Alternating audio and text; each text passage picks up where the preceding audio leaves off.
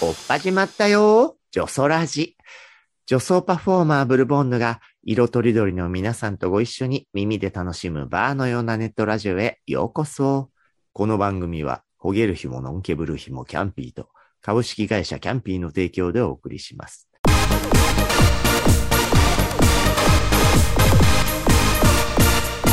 女ソラジ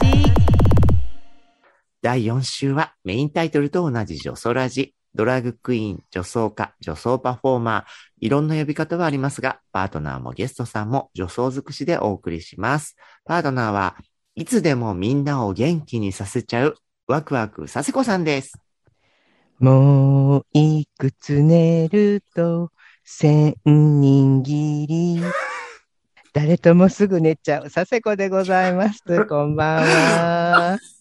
もういくつぐらいで1000ぐらいの、いやいや、カまだまだもうブルボンヌさんみたいな。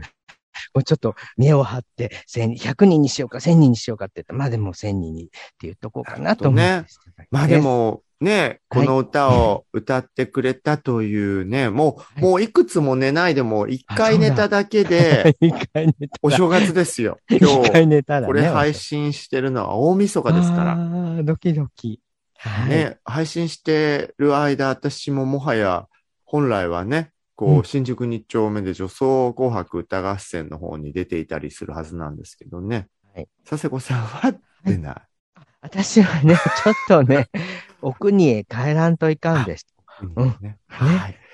そんな、大晦日2021年最後のは日も、はい。あの、なんとなく女装ラジオは配信しているわけですが、まあ、本当に大晦日に来ていただけてありがとうございますの、今週のゲスト、メイリームーさんでございます。すいません。大晦日に失礼いたします。メイリーブでございます。うん失礼は私と佐世子さんが毎 毎毎毎月失礼しておりますからね。もう煩悩がひ吹っ飛びますよ、こりゃ。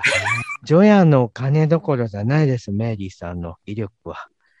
メイさんもね、お店を持たれてからね、こう、はい。女装紅白は出場していないということで、そっかそっか。そうなんですやっよ。ぱりお店の方の年越しイベントみたいなのがあるんですか、実はお店も、あの、うん。もう30日からお休みをいただいてまして、うん。はいはい。あの、お正月三が日までお休みなので、はい、で、やっぱりこう、ね、飲み屋やってると、まとまった休みって取りにくいんですよね。そうかもう、ここだけが正々堂々とお休みできるところなので、この期間だけはもうお仕事は、あうんの、あまり、あまりとかももう入れないようにして、ねえ、わかる。はい、ゆっくりしております。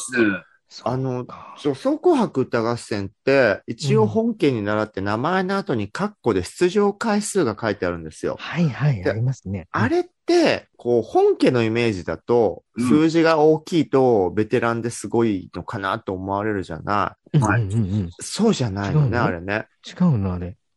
まあなんか、ただたくさん出てるってだけなのよ。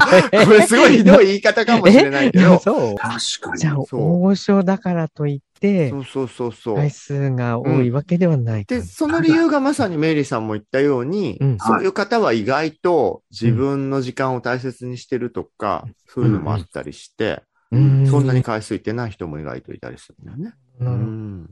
最多出場って誰なん。でしょうね。えっとね、今回の中で見ると、ここでまたね、形跡裁判するのも怖いっちゃ怖いんですけど、うんバビエさんとかですか？うん。バビエさんとかバビエさんはそうね間違いない気がするですよね。うまあん。安倍さんはやっぱそこはすごいなとは思うんですけど、なんかね、あの、あ、この人こんな数なんだ、みたいなのは見てるとあるんですよね。えっと、例えばようん、私は赤組司会ですけど、過去12なんですよ。で、もうはっきりと思う覚えてるのは、この12がのカウントが始まる前は、はいもうそれなりにね、古いから、はい一応声かけてもらったこともあったんだけど、はい。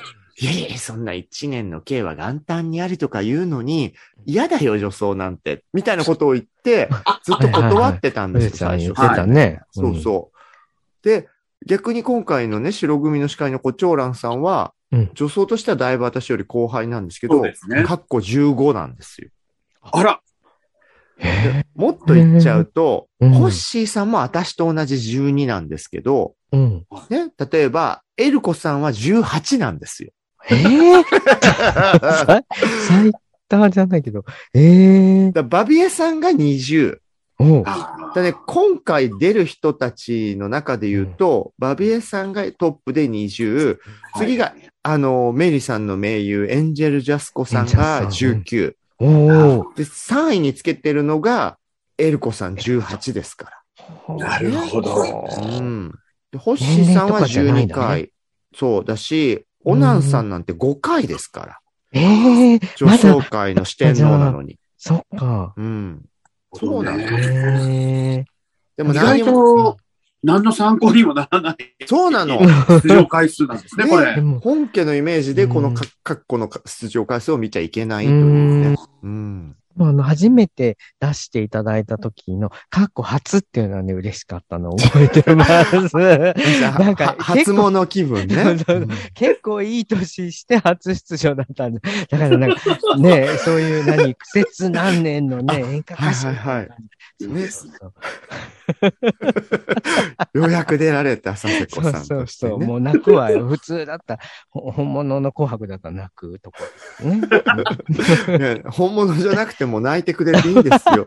それもね、おかしなことになりますので。はい。あ、まあ、そんな紅白というね、お歌合戦の話が出たところで、はいそ。れでは、あのー金曜日恒例のね、はいこ。ちらのコーナーに入りたいと思います。サセズチョイス。ねイえ。サセズチョイス。佐世子さんがリードするコーナーがね、あの、ソラジの金曜せん、日にあるたどたどしく。あはい。なんと、今日のサセズチョイスは、ーはい。昭和歌謡。はーい、もう。はい、パフパフ。パフパフ。メリーさんはじめね。もうリアクションが昭和です。メリーさんをお迎えするにあたっては、あのーもうこれしかないと思った。私はあの、えっと、メリーさんのショーというか、あの、生歌で、とっても印象に残ってたのが、あの、花町の母をお歌いになったことがあって、はい。えっと、金田哲江さんのそうですね。で、あの、はい。確か白っぽいお着物だった。あ白かな来てました、来てました。そうですね。それで、はい。あの、げ芸者風に頭を言われて、はい。あーなんか、ごっこかん、ごっこのゲストとかに、はいなった時ですかね。はいあれがとっても印象的で、もう本当に素晴らしい、あの、情感のこもった。はい。ということで、ちょっとですね、はい。私、あの、ま今日、昭和歌謡について簡単に、はい。これもまた、あの、ウィキペディアさんからいろいろ、あの、何からもうね、あの、ふあの、いただいて、うん。まとめてみたんですけれども、はい。なぜ今、安直な調査ありがとうございます。あの、な、昭和歌謡の特徴とかね、うんあの、そういうのをちょっと、あの、調べてみたんですけれども、まあ、メロディーラインが、まあ、まあ、簡単、簡単、言い方は悪いんですけど、簡単というか、こう、歌いやすい、うんからなんかシンプル。ううん、シンプルですよね。それで皆さんにこう愛される、あの、うん若い人にもね、結構今人気があるってはい。ます。うんあと、あの、情景が浮かびやすい。うんうんうん。なんかこう、抽象的っていうより、こうあもうドラマのワンシーンが、あの、はい出てくるような感じ。あとですね、あの、技術的な、技術的っていうか科学的なのかな。10 BPM。はいはい。ビートパーミニット。ミニット。テンポがゆっくりなんだそうで、あの、は総じてなんですけど、なんか平成とか令和のヒット曲は BPM が100から200の間が多いんですって。あ。とこ。ろが、あの、昭和歌謡は65から155の間。うん で、やっぱテンポがゆっくりで、りめまあ、それも歌いやすかったり、うん聴きやすかったりする。あとはですね、特徴、あのー例えば歌詞で言うと、あのまあ、普段使わないようなね、あの、容疑者とか、うん。マドロスとか、そんな普段使わないマド。ロス普段 使おうと思っても使えないもんね。そうそう。あの、あと、あのー歌詞の中に使われる言葉で、恋とか涙とか泣くうん、尽くすとか、なんか、どっちかっていうと悲しい、うん。なんか、ものだったりするちょっと。しょっぱいとか、感じ、うん、ね。そううんで平成なんかは今とか夢とか愛なんですって。うん。単語も違うという。そうね、うん明るい、どっちかというと明るい印象になるですね。うんうんあと、あの、昭和歌謡に、あの、あるのが、あの、セリフが間に入ったりする。あんまり今、令和のとか平成の歌で、あの、ラップとかは入っても、ああ、そうね。だそこフは入らは、なくないな。あの、意外とフ。ァンが年いってるオタクのおじさんと、昭和歌謡が好きなお姉が多いってことで、ハロープロジェクトさんのアイドルの曲とかは未だにちょいちょい間にセリフが入るんですよねあ。素晴らしい、うん素晴らしい。あの、それこそ、あの、さっきね、あの、メイリーさんが歌ってくださってた、あの、あのはい花町の母とか、あと、はいお千代さんのからたち日記とか、はい。あと、ひばりさんの悲しい酒？はい。なんかも全部ね、セリフがある。安倍静江の水色の手紙なんだ冒頭からセリフおが、元気で。お元気ですかって入りますようんね。もう、そういい加減ね。にしろっていうね。うんはい。あと、あのーやはり、こう昭和の時代を反映しているので、男女の関係性とかにも、うんあの、現れてるんですね。うん男が女を守って、えーうん女が男を待つううんん。のが多い。例えば、あの、北の宿から、あ、北の宿からですかね。きうん着てはもらえぬセーターをこうね、あの、女装で編み物しちゃったりとかの、これもね、うん私もいつもそこに被せるネタで、うん昔あの、名古屋にあるコロナクラブっていうところのね、ロビーで、すごい酸っぱい顔した趣味の女装の先生がね、編み物をしていて、私はもうそこで、あ、あれ着てはもらえぬセーターだって、勝手にね、いや、本当はね、お相手いるかもしれないけど、勝手に私は北の宿からの歌詞をその人に当てはめてましたもの。うん そうなんですよ。まあ、あとね、大木宮子さん、女の港、私は港の通い妻とかね、うんいいよね。八代亜紀さんですら、あの、雨の墓場で、私のいい人連れてこいってね、街の指定でそうね。いたりしますけども。私あの、泣くの歩くの死んじゃうのって、あ泣く歩くまではわかるけど、その後急に死んじゃうんだって 死んじゃいうね。で、そうね。だからその弱、弱さとかが、うん。今だと多分、やっぱ女性ジェンダーってことに対して、この決めつけはひどいって怒られちゃうんだろうけどもそうそう。、そうなの。その頃はね、あの頃は許されたというかね。でうんちょっと、昭和でもちょっと進んでくると、ああの、時代が進むと、松葉とか待ち伏せみたいなストーカー気味になってくる。そうそう。で、もうね、あの、平成に近くなってき、もうこう平成入ってんのかな。あの、ユーミンはね、強いから守ってあげたいって歌うし、はいみゆきはね、君が笑ってくれるなら僕は悪にでもなっちゃうしね。まあでも、あれって男子よね男の立場でね、歌ってるんでしょうね。というような、ねまあ、昭和歌謡のね、あの、あれこれを、うん。はい。したんですけど、あありがとう。はい薄味の昭和歌謡概要を教えてくださって。もう本当にこれね、まあ、このテーマっていうのは、要は、うんおお姉さん、まあ、うん。クイーンを含めたお姉さんたちは、多分一般のストレートの方たちよりも、実年齢以上に昭和歌謡を遡って愛す傾向にあるっていうのは、うん。女装も、ね、ショートでネタにするけど、女装してない芸の子たちにとってもちょっと共通の傾向なんだよそうね。なんだよね。うん。だから私、そのメイリーさんの花町の母を聞いたときに、うん。はい。メイリーさんなんて私よりもまだお若いのに、うん。この歌、まあ、リアルに聞いたかどうかもあれだし、その、その時代背景みたいなのも、うんまあ、ちゃんと理解されてお歌いになってたから、いや、すごいなと思ったんですよね。うんいや、やっぱりこう、面白いですよね。まずこう、私、花街の母を最初に聞いたのは、金田達恵さんじゃなくて、うんうん。やっぱり行きつけの現場で年上のお姉さんが歌ってるのを聞いて、そうなんです、ね。なんだこの歌ってなったのが最初なんですね。でも、ゲイあるあるだよね。そのゲイバーのカラオケとかで、はい。古い曲を歌ってくれる姉さんがいて、でそうね。実際のリアルタイムでは聞けてないんだけど、はい。そこでやっぱ良さを知るっていう、そこも大きいのかもね、お姉文化の中で古い曲が愛されがちなのって。そうだね。やっぱ、ゲイバーってね、昔そういう曲がいっぱいかかっててね、あはいの、おじさんと、マイクを離さないおじさんとかが、うんうん。ねえ、思いっきりその時だけは女になってんだろうなーって思いながら、は水割りをくださいってね、ブルちゃんみたいに歌ってたね。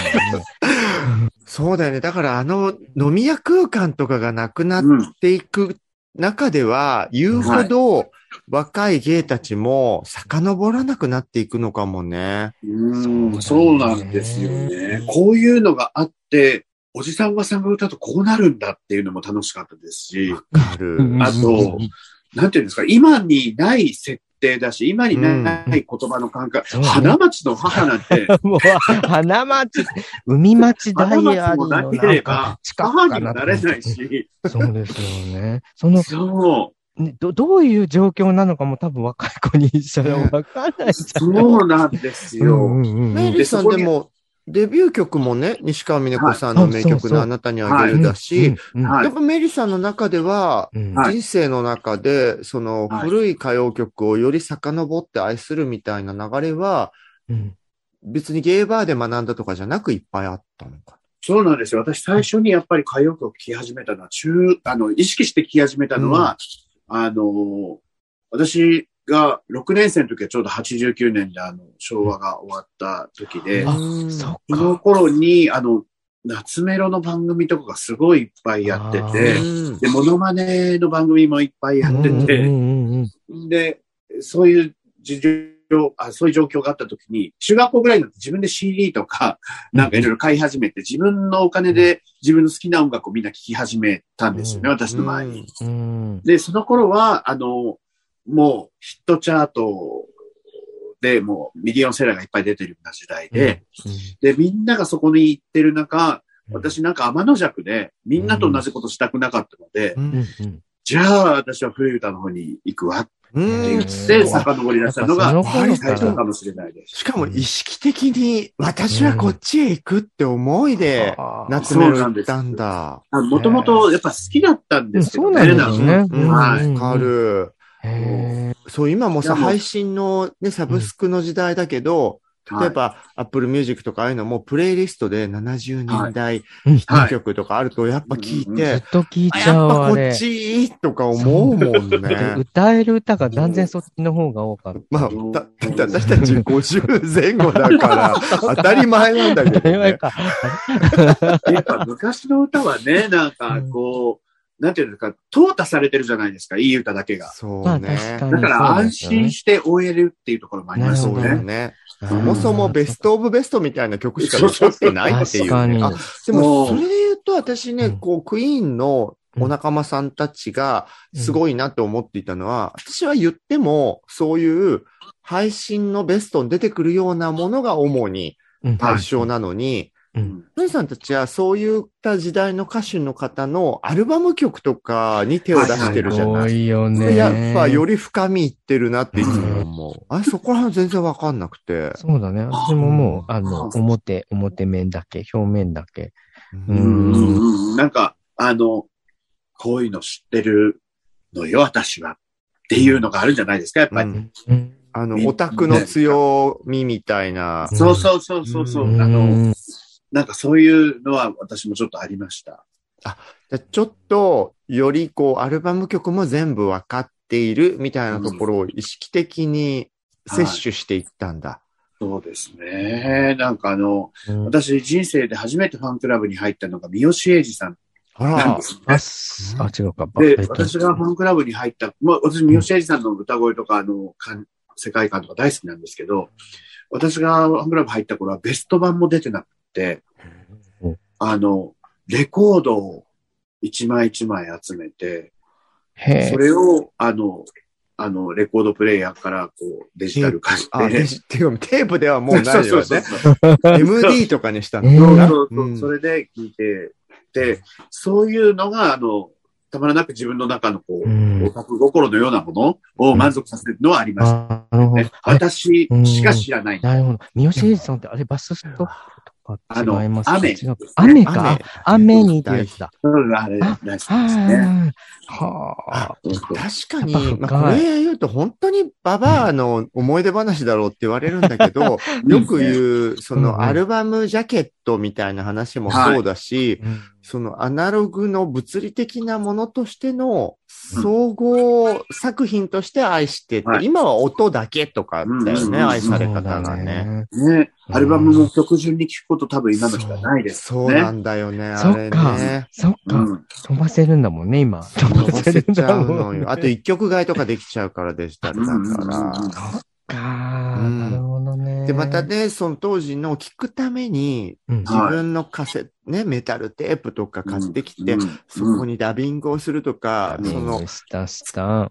聞くための音を自分の手作業で作ったって、でまたそのラベルをちょっと可愛く、あの、なんか、ゴシゴシこすってね、はい。こうシールから文字を貼るとか、はい。当時はプリンターとかないかやらさ。ったやった。で、私、ゆきちゃんの歌、やっぱアクシアのカセットテープ入れようかな。悲しいこと そうそう。あのア当時かクシアらのカセットテープ。プリン体質を予言していた歌詞ね。エスムさんと盛り上がってた。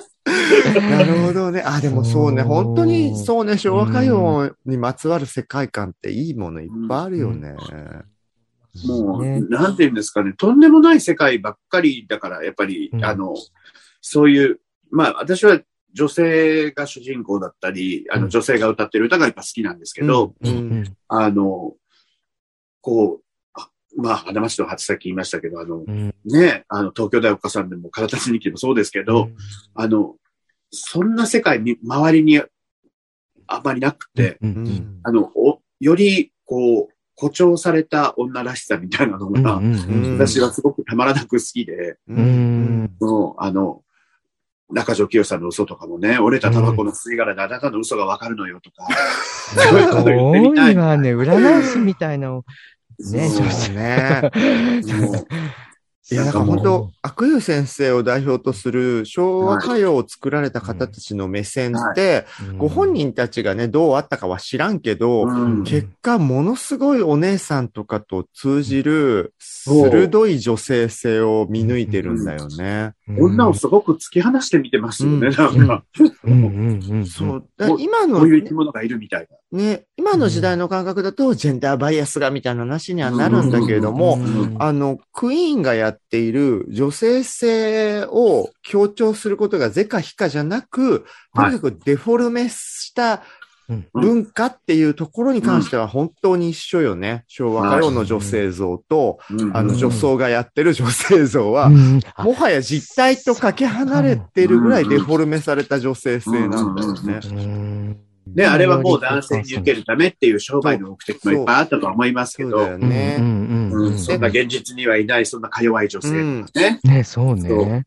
で、お水の女性とかは、それをまた、ちょっとお姉さんと同じような思い込みの上で、その時だけ高ぶるために歌ってみたりとかね。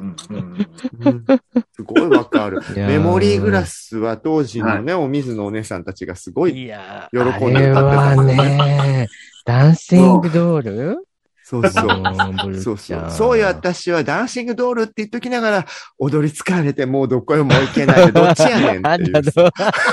ダンシングドールじゃなかったな、あんたって言いたくなるっていうね。ドリンキングドールやな、もう。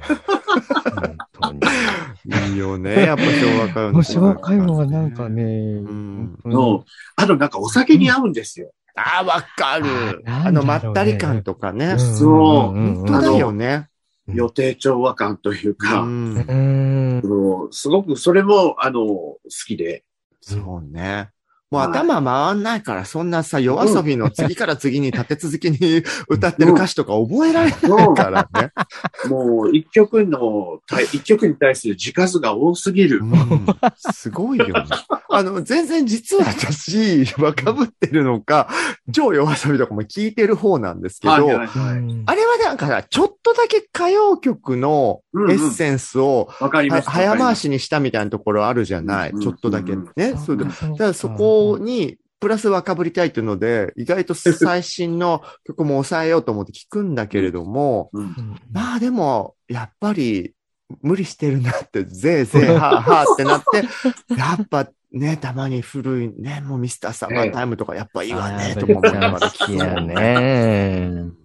いや、でもやっぱ無理、無理し、無理しなきゃダメですよ。だって、もともとね、歌謡曲もそういう最新ヒットを追いかけてできてきた世界のはずですしね。そうなんだよ確かね。にねうん、当時で言うと。そううんあの辺の偉人たちも洋楽とかのエッセンスを取り入れて、うんみたいなうんうん新しい風をっていうので生んできた人たちなんだよね。うんうんうんうんうんそうですよそうね。だから新しい曲をどんどんこう、なんていうんですか、あの、ジャンルとか、なんていうの、うんそういう、あの、こっちが外れてるとか、こっちが正当とか、そういうの全く関係なく、うんやっぱ雑食みたいな感じで、どんどんどんどん新しいの聴いていくのが一番多分いいんでしょうけどね。そうね。あの、私的なですけど。そうそう。今流行ってる曲の中にも、そういうエッセンスが間違いなくある曲はあって、それを見つけるのは楽しいもんね。うんうんうんうんうんうん。全然、もう走りも棒にも引っかかんない曲っていうのもう、ん昔も今もあるわけだあね。りますねそうだよね。うんそうだよね。うん。好き、昭和歌謡。きまあ まあ、今もね、あの、本、今日は、配信は大晦日ですから、本家紅白でもはい、その問題にはぶち当たっていて、ね、ね。あの、今売れてるってことでやると、うんもう世代間の分断がすごいことになっちゃってなんですよね今回私初出、初出場うんの方たちの曲、本当にわかんなくて、私も全然わかんないよ。その、どこがアーティスト名で、どこが曲名なのかもわかんなかったりとマかフマフがどっちね、マフマフって歌なのかなとかね。マイヤーヒートどう違うのかなとかね。むせちゃんが可愛いこぶってるのかなみたいな感じだよね。マフマフ？みたいなね。もうこれね、ファンから石投げられいや、本当だよ本当ね。にね。うんもうわかんってな。ねうんやっぱあれかな、お姉さんはテレ東の方に流れちゃったりするのかな？ああ、そういうね年忘れの方に。私はするねそういう意味で、はね、なんならもう今年もね、配信もしているから、あ女装紅白のなんかも、実はね、女装紅白も、うん。もはや束ねる思いっていうのはないんじゃないかっていうのもあって、うん。あの、本家と同じく若手が選ぶものって何なんだろうって感じはするんだよね。あの、全然確認してるわけじゃないけど、何が出てくるか私たちも知らないので、女装紅白らしさが果たして選曲とか賞にあるのかどうかすらよくわかんなくはなってきてる。なるほどね。私はもう絶対出ないような、あの、私とか、なんかキャンディーズとか、もうキャンディーズも解散して何十年も経ってから、キャンディーズとかやったこともあるし、ピンクレディーもあるしね。なんかね。いいですよ、いいです。素晴らしいです。ねそう、そうであってほしいよね。うんそうだねうんその辺ってね、その、うんどうでしょうね。今後の女装って、例えばその昭和歌謡という文化を、まあ、クイーンの皆さんがね、こよなく愛していろんなショーとか生歌で使ってきたみたいなのあるけど、若手のクイーンたち、お店のスタッフとしても使ったりしてるじゃない？はい。一緒見てて、いわゆる日本のクイーン文化とかお姉さん文化みたいなのって、はい。どんな風に感じます？うーんうんなんか私でも、うんこう、すごいやっぱ分断を感じてたんですね。うん、うんなんだろう。30代前半以前以降みたいなうん、うん。感じてたんですけど、でもその若い30前後ぐらいのドラッグクイーンの子たちが、だんだんだんだん、あの、なんていうんですかね、こう、そういう昭和から受け継がれているものに興味を持ってくれつつあるような気がしてます。うーん。そうか、そそううか、またね。あの、うちでも働いてくれてるアナのおしるこさんとか。はい、おしるこちゃん。あ。うん。あの、なんていうんですかね。お姉さんたちが昔々よく使ってた、あの、今日はメイクがナチュラルね、ナチュメマサコさんね、みたいな、あの、そういう、あせこさんも言ってたね、よくね。そう、だから佐世子さんの、おたちもこう、やってらっしゃるそのネタに、あの、腰から砕け落ちるほど受けるんですよ、おしるこさんに。へー嬉しいね嬉しい。なんか、あ、こかそういう、ね、古語が、古語が通じたみたいな。そうなんですよ。あの、どういう形で伝わってるかともかく受けてらして、あ、なんか嬉しあい。だから、なんかそういう感性が育ちつつあるのかな、みたいな。嬉しい。まあ、でも、うん。まさにさ、その、うん。暴走族でも何でもそうだけど、群れの中で継承するものってあるから、うん。例えばザイルで、うん。メイリー・オカミが、うんね、一回りも二回りも下の子たちと一緒の空間で働いて、うん見せるものとか、そういう場さえあれば、やっぱ伝わってくよね、絶対ね。ね。湧かないと私たちもこう、伝えようがないというか。うんねうんわかんないですもねそうんだよ。うんうんうんうん。だからさせちゃんもま、ね、なんかうん負けずにさ、させ子道をどんどんそういうことを。ね伝えて、後世に。私、今日たまたまもう、さ、さ、もう先にその、あの昭和歌謡を、はいジャズチョイスでやろうって決めてたんですよ。はい。それで、はいちょっとあの、まあ、会社の帰りにあるところを通ったら、なんと、外国人がいっぱい集まるクラブで、思いっきり昭和歌謡がかかってたんですよ。で、すごい繁盛していて、で、若い日本人の子たちもなんか結構いて、うんなんかそのおじさんおばさんは全くいない空間今がああの、すシティポップブームが世界的にあるから、そうなのね、うん松原美樹さんの Stay With Me が火付け役だとは言われてんだけど、あそこから波及して、それほどシティポップっていうほどおしゃれじゃないのも含めてう、ん。古い歌謡曲にすごく注目がいってるっていうのはあるから、あ、そうなのフか。ァッションもそうだけど、やっぱ繰り返すそうね。うんみたいなのあんじゃない？か、じゃあ。でもこう、定期的に来ますよね、来るよね。うん。うん。うん。10年おきぐらいに来てるよう来るうんそうなうんのよ。な長生きしてるよね。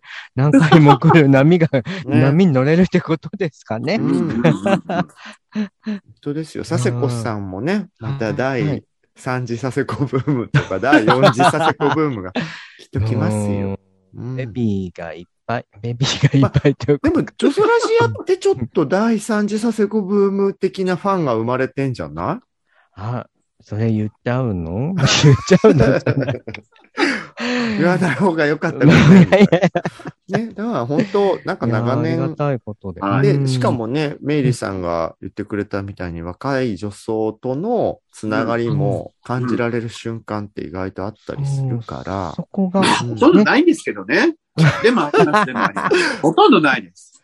うんでもほとんどないからこそたまにあると、あ、うんそうね。つながりも少しはあるんだって喜べるよね。そうなんですよ。ああ、この歌なんかお母さんがよく歌ってたみたいな、うん。そういう、うん。あお母さんがファンでしたとかね。そう、ね。そういう、なんうん。えーだからもううん。おしるこさんがそんなうん、それだけ喜んでくれるもんですから、私そういうこう、なんていうんですか、大バカ久美子さんみたいなことを見つける、見つける大とあの、メモを取るようになりました。あ、じゃあこれを今度は言ってやろうみたいなのをメモってるんやだ、だ。もう、そうなんですいっぱいえー、ちょっと待って。ナチュメマサコと大バカ久美子と、あと何ですか？スケベミツコさんとかね。スケベイミツコさんてめえに。ダメ、私が一番受けてる。これじゃあ、ババアにあったそういうこと言うよね、古い人たちはね。いやですよ。わかる。うん。あの、思い出したように教えてくれるんですけどね。うんなんかうんゲーバーでもね、ママが割とそういうこと言ってたよね。そうなんですよ。そうそうそう。ねえ、なんか、ねやだね、あ、なだそうそうのこと、やだそうろうとかね、言ってたもんね。佐世子さんずっとそういうこと言ってきてるでしょ。だからずっと、そうなんです ずっと70年代を引きずってるものなのかもしれないです。うんはいね、これからもね、上手に若さとも絡みつついきたいところですけれど。はい。メリーさん、今後のうん、あの、告知とか、なんか情報、もし終わりであったら、この、あんまりお返しができないメディアなんいで。やいやいや、とんでもない、とんでもない。でも、あの、あ、これ31日に流れてるんはい、ですね。そうあわかり31日。配信です。ですと、あの、私、あの、銀座でシャンソンっていう、これまた今、グループをやっておりまして、はい。えソワレさんとかとやられてそうなんですよ。うんうんうんあの、歌手のソワレさん、うんシャンソンだって、ソワレさんと、あと、キャンひとみさん、うん。っていうはい人見あの方と3人でうんやってるんですけど、うん。それの新春シャンソンショーが、あ早口言葉。はい。うん。あの、明けて1月7が、えー1月7日、8日、9日、うんはい。えー銀座にありますディスルーニーズというところでやるんですけれども、え、あの、3日間講義をさせていただきますので、ぜひいあらしていただきたい。ね、。新春からメイリーさんたちのシャンソンを聞く。あ、はい。あれ、うん詳しくは、あの、私のツイッターとか、インはいスタとか、そうですね。SNS をぜひご覧ください。ね。そしてあの、今日もお話出てましたけど、新宿2丁目中通り、はい。メイリー・ムーさんがおかみのザイルさんというザイルさん。ね、お店へ行けうばん、結構な確率で、私と違ってメイリーさんはお店で会えるんじゃないかという。えー、ぜでひ私、週5で出てるんですけど、マジで？すごい週5で言われます。あら週5で出てていないって言われるのは、ど、あんまり店の中で隅っことかに隠れて人に会わないようにしてる いや、あの、他の、あの、スタッフの子に合わせて私、シフトもランダムに組んじゃうので、うんうんうんまあ、もうたあの足りないところに私入るっていう感じでやってるので、ねえーあら、また会いに行っちゃおうよかっ。たら、ぜひぜひいらしてください。はい、お待ちしております。はい。でですね、あの、金曜日いつも、あの、お便りいくつか届いたものを読ませていただいてるんですけど、はい。今日はね、あの、大晦日ということで、2021年も最後で、もう、はい。メイリーさんとのね、お話もたくさんあったので、一つだけ、なんかすごい情熱的な、あの、佐世子さんとブルさんの会にっていうお便りいただいたので、あの、ちょっとよ読ませていただいてもいいですか？はい。はい。では、ラジオネームリンダさんから、あの、お便りフォームの方からきちっと送っていただいたお便りです。はい。えーこんにちは。いつも楽しくジョソラジオを拝聴しております。こんにちは。こんにちは。私は現在、京都の大学で修士論文を書いています。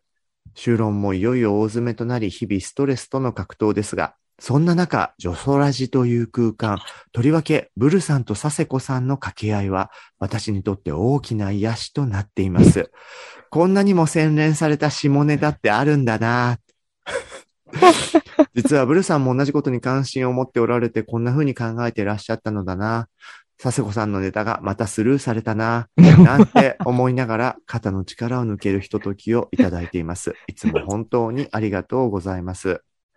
このお便りがいつブルさんや佐世子さんに届くのかはわからないのですが、大晦日に届いてますよ。今日は皆さんにお礼をお伝えしたくこのお便りを認めています。あ、したためています。したためて。認めていますって感じになってる。したためるって読むのかなあ、素これでしたい。ためているって読むんだ。素晴らしい。さすが、もう、と、と、ねあれ ですよ。しんどいよ。しんどいよって言っ私は中高時代から自分らしさというものに苦しめられてきました。周りの大人はいつも自分らしくいなさい。自分の幸せを見つけなさい。あなたのしたいようにしなさいと言ってくれました。けれど、その助言に従おうにもいつも戸惑っていました。自分らしさって何なのだろうって。私には自分のことが何一つわからなかったのです。そして私にはそのような助言をくれる大人が眩しくもありました。きっと彼らはすでに自分を見つけるという通過儀礼を済ませたのだなぁと思ってました。私も早くその通過儀礼を済ませねばならない。そんな強迫観念に怯えながら、私の足はおのずと学校にも家にも向かわなくなり、気づけば自分の居場所に飢えるありさまでした。けれど何気なく眺めていたテレビで、ブルさんのことを知った時から、私の毎日は一変しました。中村うさぎさんとの対談だったと記憶しますが、そこでうさぎさんから、あなたは何に楽しみを見出して二丁目にいるの？と尋ねられたブルさんは、次のように話しておられました。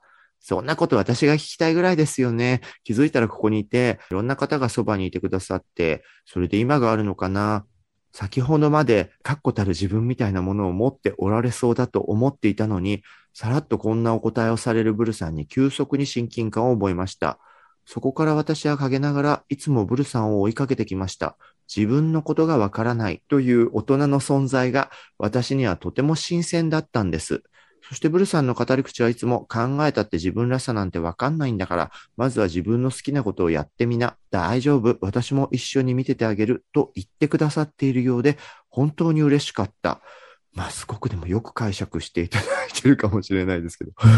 私がジョソラジを習慣のように拝聴しているのも、そんなブルさんの語り口に安らぎや懐かしさ、そして親しみを持っているからだと思います。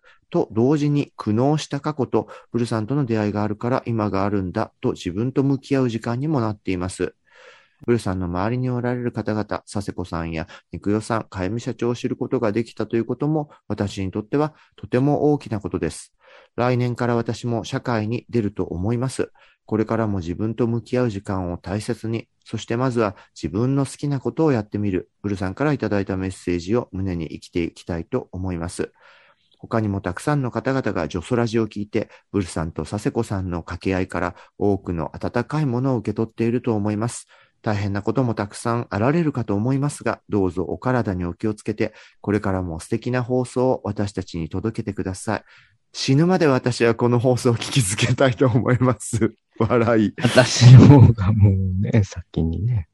ありがとうございます、リンダさん。ん。リンダさん、ありがいや、とうござこんないます。風にジョソラジを聞いてくださってる方もいるんですね。すいません、なんかじ自分上げみたいな感想のお便りを私も読んでしまいましたけれども、でもこういうのね、いただくと本当にいろんなタイミングで、うんこう、例えばメイリーさんのお歌であれ、はい。どんな発信がどんな風に人に残ってて、で10年後とかに帰ってきたりするんだって、びうんっくりするよね。うんありがたい。うん。佐世子さんのネタがスルーされてるっていうのもちゃんと聞いて、聞いてくれてんのよ、皆さん。励みになります。こんなに洗練された下ネタだってそうかと思いながらね、あの、冒頭の工場ってそんな洗練されてんだとか思いなが ダメか。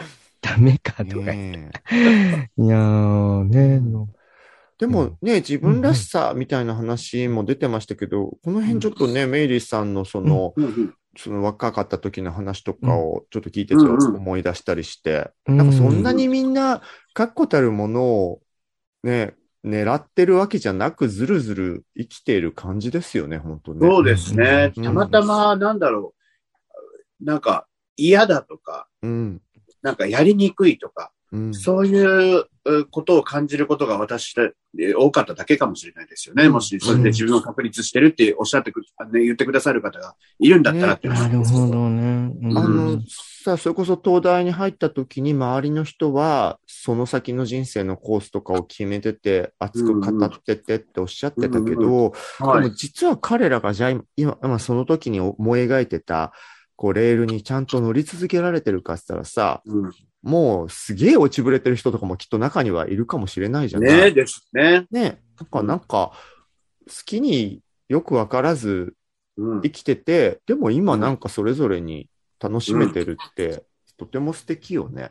そうですよな。ね明日のことも特に心配もせず、うんこうやって素敵にね、お三人三人でお話しさせていただけてるなんて、もうそれだけで十分だと思うんですけどね。だよね。う。うんん。と、なんかそれこそ今日もさ、その女性性みたいな話出たけど、うん。私もね、やっぱずっと、こう、ニューハーフさん的な人とゲイは違うみたいな意識で20代ぐらいまでは来て、ここに来てやっぱし、ああ、私にもトランスジェンダー的な要素は少なからずあっうんうんうて、全部グラデーションなんだなっていうのは、うんうんやっぱ佐世子さんがね、こうトランス宣言をして、その後やっぱり私ホモでいたい時もあるって言ってみたりとか、すぐ真横でさ、うんミーの横の K がずっとその性の、K が揺らぐのよね。性の揺らぎを語ってたから、あ、そうだよねってこう、まあ一応ゲイのお友達として30年近い付き合いがあるこの人でもこんな揺らいでるし、で、うん。彼氏の存在もね、彼氏の立場もなんかよくわかんないしっていうのを間近で見ていたので、はい。あ、本当に何があるかわかんないし、決めつけることはないなと。本当本当私もツイッターのね、プロフィールに書いてあるけど、本当に自分の性についてまだ分かってない。うんうんうんうんたどり着いてない感じなんですね。その時その時感じる。まあ、女になったり、男になったりね。そうじゃないものになったり。と、周りも翻弄翻弄されてるわよ。本当そうだよな。そういう意図はないんだねけそういう意味では本当、うんメイリーさんもまさにそういう感じど。が、うんうんうんうん佇まいに出てる。そう、なんかでも、私やっぱり一貫性を求められる一貫してなきゃいけない、もうこうでなきゃいけないって言われるのがすごく昔から嫌だったので、うん。なんかそれって結構、あの、自分の中で呪いの言葉みたいに、朝行ったことと夜行ったことが違うとか、うん。もそうですし、そういうのにあまりこだわらないように、なの、慣れてから、あの、ちょっと楽になった気がしますけどね。うんそうだよね。朝と夜は考えてること違って当然じゃんね。周りの人は夜になっ本当に振りたら回さ、れてると思いますけど。夜になったら変わっちゃうもんね。人が変わったように。そうよ。真夜中は別の顔とかって。あれがシドニー・シェルダンや。そうそう。まあ、女装ですしねっていうね。本当だよね。なんか、うんまあ、私さすがにね、あの、大晦日の年明けの12時までに、そこまで、あの、律儀にね、こう、女装ラジオ、その、ご実家とか帰られたりね、いろんな番組を見なきゃいけない、このタイミングでき聞いてる方はあまりいないんじゃないかなとは思うんですけど、まあでもね、一応大晦日って設定で言うとさ、はい。なんか思い詰めたりすることとかも年の瀬ってあったりするけど、うんもう本当ね、ゆるっと、うんぬるっと年なんでまたいじゃってほしいですよね。本当にもう、除夜の鐘にね、流して、こう。うん、うん。そうです。毎年毎年108つも煩悩があるって思い知らされて生きていくんですよ、人は。そうね。なんか増えてる気がする。させちゃん108以上あんの、あ108もう以上よ。いやらしいことばっかり考えてあそれ数え方の問題じゃない？一つ一つのちょっとしたプレーの違いもカカウントしてるってことそうね。か、そうか。じゃあ、正常位と騎乗位は別。あ、で一緒に、あれか。失礼いたしました。なんかお、大晦日の最後の最後まで本当、正常位とか、騎乗位とか言っちゃって。それでこそ佐世子さん、洗練された下ネタで締めくくっていただいてありがとうございます。ありがとうございます。はい。そして本当に2021年最後のジョソラジ配信で、メイリー・ムーさんに来ていただい本て、当にね、ありがとうございましいった。ぱいいただいてありがとうございました。ありがとうございました。あじゃあまあ、ジョソラジのね、人気者の佐世子さんから、あの、2021年に始まった、春に始まったジョソラジですけど、はい。ちょっと皆さん、リスナーの皆さんに、はい。皆さん、えー、一年間い一例もないか。えージョソラ、ご、ジョソラジオご拝聴くださいましてありがとうございます。来年も、もっともっと、いやらしいこといっぱい申しますので、ぜひ楽しみにしててくださいね。今、ありがとうございます。ダブルピースしたんですけど、ラジオじゃ伝わらないですけど。全然もう噛みまくってすみません、本当に。いや、あの私も無茶ぶりですいません。考えてみたらこれ大晦日だし、そうよ、なんか、ブルちゃん。大事な時に私振っちゃダメってこと。いやいやいやそれがやりたかったんですよ。はい。本当メイリーさんもありがとうございます。ねいやいやありがとうございましたなんか本当紅白のね、赤組の鳥の、あの演歌歌手の方を呼べたような気持ち本で当本当、そんな感じです。ました。縁起がいい感じです。ねうんえ。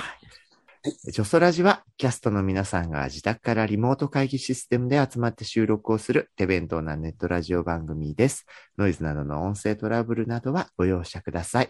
生放送企画などの最新情報、今日もね、長い素敵なお便りいただきましたけども、お便りの送り先は、ツイッターのジョソラジアカウントをチェックフォローしてくださいね。ポッドキャスト、スタンド FM、YouTube など、お好きなメディアから、いつもあなたの耳元に。それでは、次回からは2022年に配信するジョソラジ。来年もよろしくお願いいたします。皆様、良いお年良いおを。年を。お楽しみにまたねメイリーさん、本当にありがとうございました。ラストの2021年ラストのジョソラジありがとうございました。本当にありがとうございました。はーい。またねーまたねー。ジョソラジジョソラジジョソラ